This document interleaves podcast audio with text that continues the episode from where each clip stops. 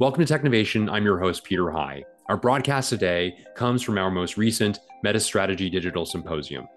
The topic we covered was cultivating an enterprise mindset, and the panelists who spoke about it were Michelle Greene, the Chief Information Officer at Global Technology and Business Services of Cardinal Health, and Marco Argenti, the Chief Information Officer of Goldman Sachs. The gentleman who led the conversation was Meta Strategy co-head of Executive Networks, Research and Media, Stephen Norton, who joins me now. Stephen, welcome. Hey, Peter. Thanks for having me. Great to see you as always. Well, Stephen, I noted the topic a moment ago, uh, cultivating an enterprise mindset. Talk a bit about why that was an important topic for us to cover from your perspective, as well as why Michelle and Marco were well-suited to talk about it.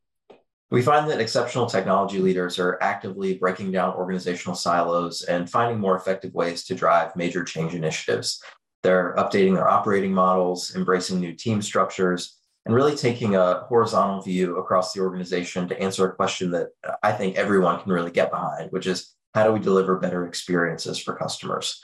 And so it was great to speak with Michelle and Marco, two truly standout leaders, about how they're adopting that enterprise mindset, not only in themselves, but also how they're evolving their company culture and really instilling that mindset and those behaviors in others. Marco is making big moves to transform his engineering organization at Goldman. He talks about this concept of an engineer two point oh, these people who are not only great coders, but also know how to bring the business lens into everything that they do.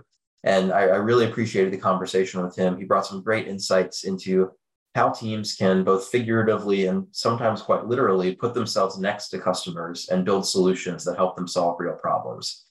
Um, and then Michelle articulates the enterprise mindset so well. She, she starts off talking about how C I Os are business people who just happen to work in technology. And she has so many insights on how to strengthen alignment, both with teams, C-suite peers, the board, and many others, and how enterprise-wide digital fluency initiatives are bringing more voices to the table and really bringing more people along on the transformation journey. And so to me, both Michelle and Marco are great examples of leaders who are kind of turning the tables on this traditional business versus I T dynamic. At Goldman and Cardinal Health, it's increasingly harder to tell who's business and who's I T. And I think both of their stories really underscore the evolution of the C I O from tech leader to real enterprise change agent. Well, thanks for that overview, Stephen. Let's get right into the conversation. Cultivating an enterprise mindset with Michelle Greene of Cardinal Health, Marco Argenti of Goldman Sachs, in conversation with Meta Strategy's own Stephen Norton. So I'd love to introduce Marco Argenti. He's the C I O at Goldman Sachs, global investment bank and financial services organization with roughly sixty billion dollars in annual revenue, um, and an organization that has traditionally been, been quite known for being forward-thinking when it comes to technology and innovation. Um, he leads the engineering organization at Goldman, more than twelve thousand uh, developers, engineers, and others around the world. He also sits on Goldman's management committee, the technology risk committee, um, and a number of others. And prior to joining Goldman, he spent six years uh, as V P of technology for Amazon Web Services. So played a big role in product development for the cloud services that I, I would bet a lot of people on this call are very familiar with today. Welcome, Marco. Thank you. Thanks, Stephen. And then our other panelist today is Michelle Greene. She's the E V P, Chief Information Officer for Global Technology and Business Services at Cardinal Health, a Fortune fifteen healthcare services company with more than one hundred eighty billion dollars in revenue. In her role, she oversees enterprise I T, Fuse, which is the company's commercial technology engine, Uh, global business services, and a lot more, which we'll get into shortly.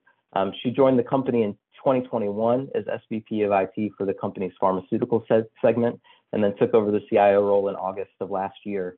And before joining Cardinal Health, she was the V P of I T at Masco Corporation and has held a number of roles at Johnson Controls, Sony Ericsson, and others. Michelle, thank you so much for joining us today.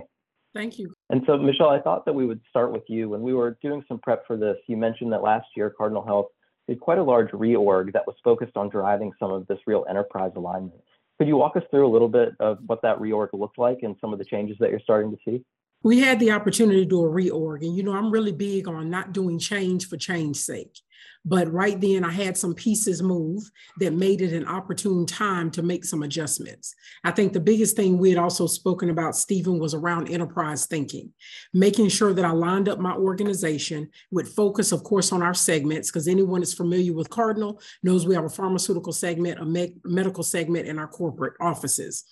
So in looking at that, we wanted to make sure that there was responsibility across all, that we're putting the right level of energy and focus. Our C E O is infamously known for saying, focus on the core. So we're trying to make sure we're doing the things that make sense and that are right right now for our business. So that was my main driver behind my organizational changes, is making sure we have the right people doing the right roles, but also making sure that we take the opportunity to emphasize enterprise thinking across the organization. Excellent. Thank you very much. Um, and Marco, could you talk a little bit about, you know, across your, your group of twelve thousand plus folks, how you drive some of that enterprise thinking among the, the engineering teams? Yeah, so that's really like uh, uh, it, it ultimately a change uh, in the role of engineers, uh, you know, in the, in the twenty-first century, meaning that uh, you kind of go from the back office to just straight to uh, uh, close to the customer.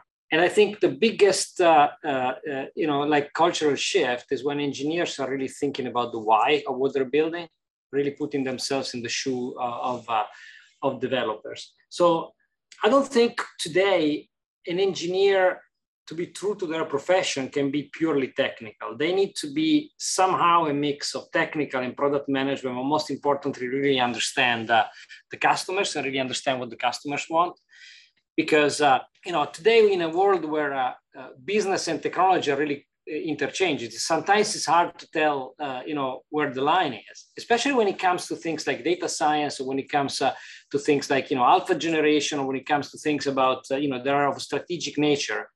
Many companies are strategically enabled or limited by their technology capabilities. It's pretty clear in a digital world. And so how can you be an engineer without understanding your customer?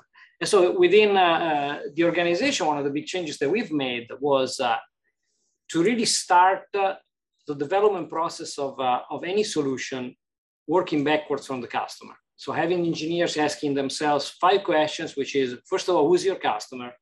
What is it that you're really trying to solve there for them? Is that a big opportunity, or is that a big uh, uh, blocker? And then how do you know that that is actually an opportunity or a blocker? How do you measure that? How's the user experience? Those are the first questions. You're kind of shifting left on the consumer uh, and the purpose of the solution, and not the other way around, which is being traditional in I T, which is, you know, we actually have a piece of technology and now we're going to go around and shop for, uh, for use cases. That's completely the other way around. So uh, at the beginning of every project, we start with the working backwards uh, documents that engineers put together. It's a narrative that explains uh, the, the solution from the view of a customer. And I have to say, customers here is defined as uh, anyone that actually is consuming a service, internal or external.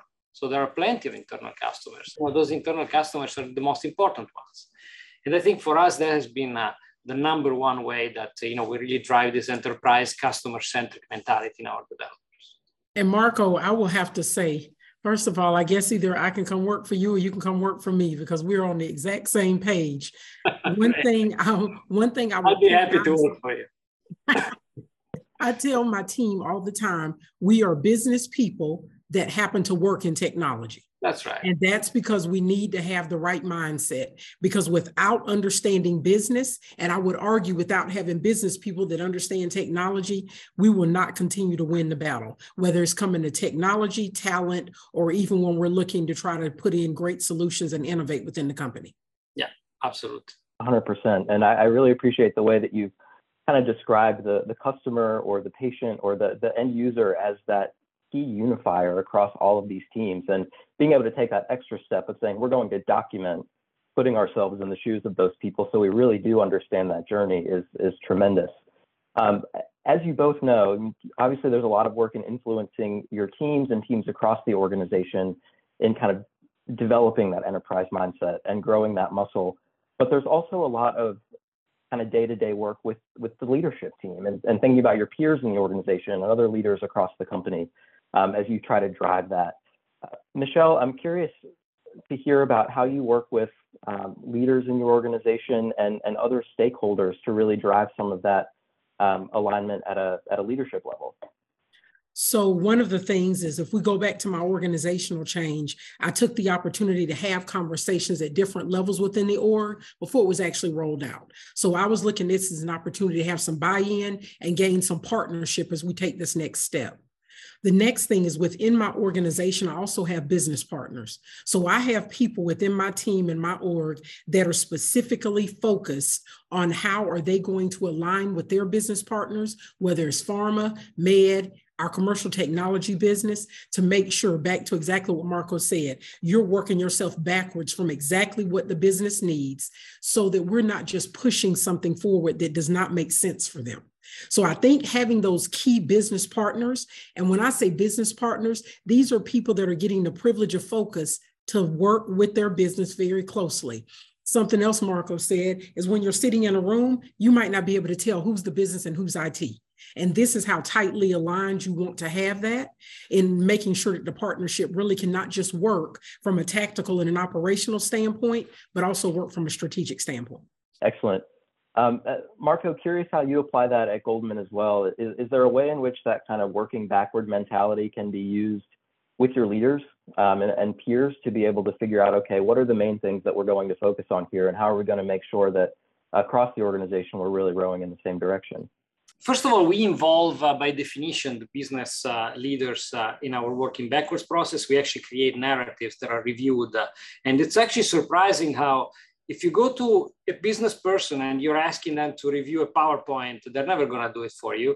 But if you ask them to be a peer reviewer of uh, a client-centric document that actually explains the customer pain points first, they will jump at that and add the actual narratives and add the, their own experience in dealing with customers, et cetera, et cetera. So they are embedded part of the process. And we also, like Michelle said, we have developed a very strong product management discipline within uh, engineering that has their purpose is really to bridge this gap between non-technical people and the business people and then the technical people. And they are the stewards of the roadmaps and the stewards of the service level expectations. They're the stewards of the customer uh, experience. And those are actually something that we can measure. We can measure in terms of customer satisfaction. We can measure in terms of adoption. We can measure in terms of retention. And the trick is to measure technology with business K P Is, because at the end of the day, it's all about outcomes. Then nobody cares if your latency has gone down three percent or, or S T P ratio is going up to ninety-eight point nine percent.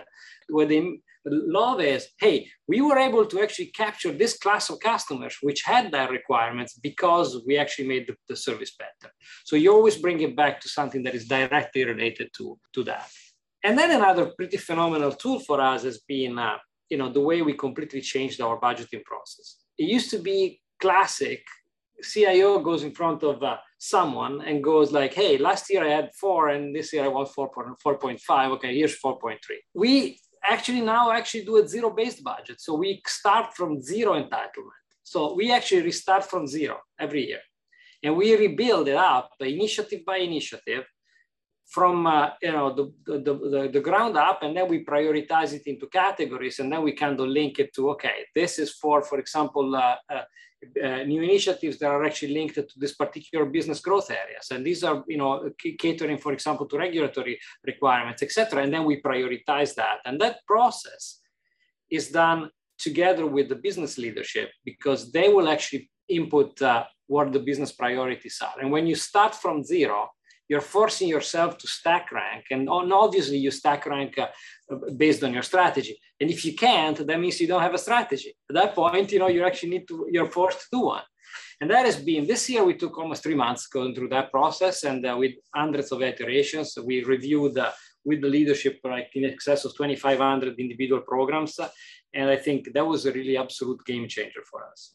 Great. Yeah, thank you for sharing that. that. That's super interesting. And there is something about starting back with zero that really forces you to uh, yeah. take that blank slate approach and see where maybe there are some some potholes that you might be heading toward. Um, another thing that's that's come up a lot over the course of this conversation and, and throughout the conference today has been really just the flexibility of talent and the ways in which a lot of organizations are reskilling and upskilling folks across their teams, but also seeing people move from one part of the organization to another part of the organization. And it's almost like that enterprise mindset in practice, and really starting to see what happens when the organization becomes more permeable. Michelle, uh, I'd love for you to tell us a little bit about how you're thinking about that at, at Cardinal, and how some of this enterprise thinking starts to apply to your broader talent strategy, both sort of within I T, but, but beyond that as well. Number one, I love this conversation. I love this topic because talent, of course, without our talent, then we have nothing.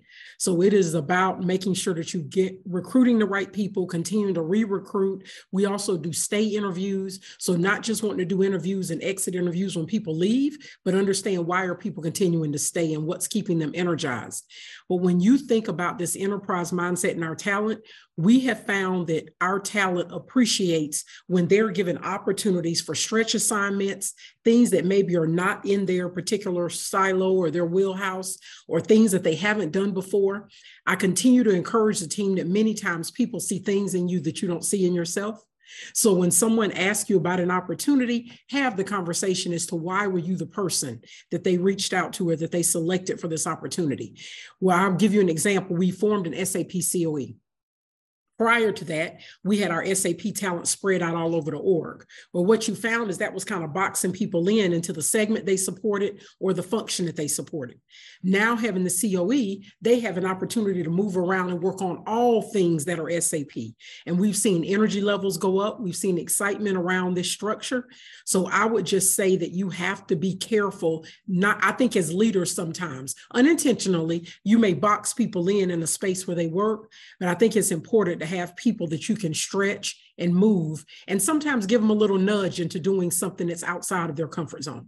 Michelle, sticking with you briefly, I'm, I'm curious how this also applies to a kind of recruitment strategy. As you're looking out at new talent across the organization, you know, how are you identifying those people to bring into I T or, or thinking about other parts of the organization from a recruiting uh, standpoint? So what I appreciate is the tight alignment we also have. So outside of just the direct business, I have an extremely close relationship with my H R business partners. So making sure that they understand where are there other opportunities. I've encouraged my team when we do succession planning, give me at least a couple of people on your succession plan that are not within I T. So now you've spread it out and given some of the responsibility of looking for talent to some of your leaders and even people below. So if you think about building succession plans, manager and up, then if we can have at least one or two people sprinkled here and there that are not within I T, then that's also about your diversity and inclusion strategy as well. Marco, curious how you, when you're going through a hiring process or you're thinking about training a new leader, moving someone into a new position, how do you start to identify the change agents, or how do you screen for people who have that enterprise mindset or the potential to develop it? Are there any sorts of uh, behaviors or characteristics that, that you've seen that are really representative of this?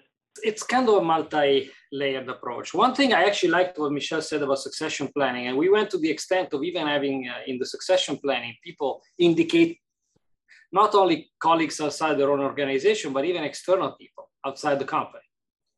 So actually identify talent in the industry that could be in the succession plan so that you're aware of others that are actually kind of done something interesting uh, outside, uh, outside Goldman Sachs. In the interview process, uh, when we talk about uh, this cultural shift and this mind shift, shift, mindset shift from pure I T to more like, you know, you have this new engineer two point oh, which is as aware of business as they are aware of technology. We crystallize that uh, into a set of engineering tenets. So those are like prescriptive in a way, ways we look at the world uh, that, uh, you know, it's a list of, uh, of, of nine tenets, which are, for example, build with purpose, which is essentially understanding the why, or, uh, uh, you know, obsessing over the user experience, or uh, looking around corners, or in- innovating incrementally. So they're really like trying to crystallize what are the behavioral characteristics uh, of people, because by the way, it's a little bit about knowledge, of course, but a lot is about behavior. Behavior is actually somehow more important than knowledge, because you can have all the knowledge in the world, but you might not uh, apply it at the right time.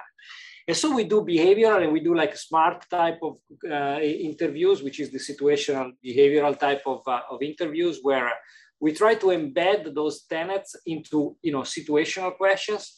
And we ask uh, Uh, leaders uh, to describe a situation where, uh, you know, for example, you had uh, to arbitrate between uh, a customer commitment uh, and, uh, a, you know, a newly discovered uh, issue that would, would stretch the timeline. So like this kind of always pulling into two uh, directions and see how people have actually behaved in those, uh, in those cases.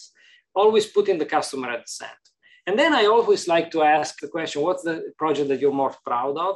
That's a super... Uh, telling, because uh, if it is proud because you solved a big problem, you maybe get passing grades. But if you're proud because of your ego, you definitely don't pass, don't pass uh, the grades. If you're happy because you actually made customers or clients happy and you solved the customer problem, then you get, you know, like A plus. And then the next question is always like, when they're all excited about that, I ask, okay, what is your biggest professional failure? And I tell you that just the way they approach the answer, it tells you a lot, because you have people that are like faking the answer, like, oh, my biggest professional failure was not to believe in my capabilities enough, that kind of stuff, you know, like whatever. And, uh, and others that are just basically scratching their head and say, where do I start? Because I mean, everybody will live uh, in customer, uh, you know, in a customer world where, you know, I always say, life is like a, you know, a P and L. You have the stuff that you've done right, it's your revenue. The stuff that you've done wrong is your cost. And as long as you have positive EBITDA, like you have thirty percent or so, you're in good shape. But if you have negative EBITDA, maybe you can, you know, you're a little bit in trouble. But if you have a ninety percent or one hundred percent EBITDA, then maybe you're actually not really looking at your books uh, in the right way.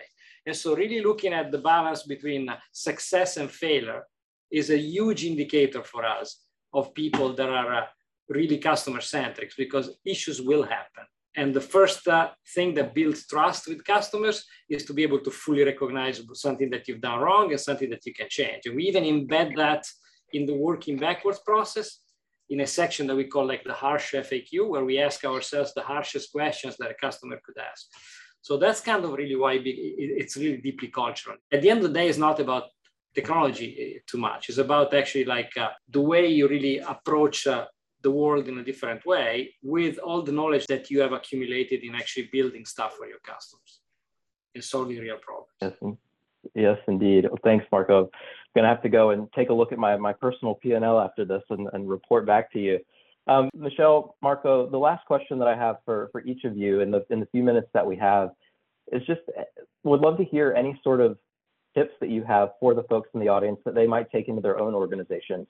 Obviously, an enterprise mindset in, involves a lot of behaviors, um, a lot of different actions over time, but are, are there any kind of tips or things that you feel are um, particularly salient when thinking about driving this mindset that you'd like to share with the group? Um, Michelle, maybe we can start with you.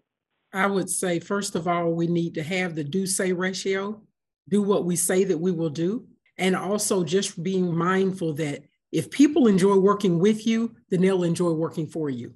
So just making sure that your team understands that you have their back. And when you're asking them to do something, you're clear and able to articulate the reason that you're asking and the outcome that we hope to achieve. I've just found that being extremely effective in your communication methods with your teams yields great results. Excellent. Um, and, and Marco, over to you. I think in a, the complexity of the business that we live in today, it almost forces you to take dependencies on each other, right? You can't really try to build everything yourself in a silos. And so when you're thinking about this heavily interconnected organization, at the end of the day, the thing that actually matters the most is trust. And in order to actually build trust, because you're actually taking dependencies on others for your goals, uh, I think the, my tip is the biggest currency for trust is transparency. So we over-index on transparency. When we say transparency is, you know, transparency of roadmaps, we do two by twos of like hundreds of products where we actually do a sort of a, you know, this is what went right, this is what went wrong, and this, you know, the deadlines that we missed, the same way as the deadlines that uh, we achieved. These are our service level expectations. This is how we missed them. This is how we're actually meeting them. So we kind of give uh, business people in their own language a tool to like read through the organization and understand if we're actually going in the right direction or not. And I think the building of trust is really the currency that brings those two teams together, because at the end of the day, that's also what resonates on the customers. Excellent insight. We will wrap up for today. Michelle, Marco, thank you so much for, for such an engaging conversation. I've learned a ton. I have no doubt that the audience has as well. Thank you so much for taking the time, and I will look forward to catching up again soon. Thank you. All right. Thank you for having me. Thank you for having me.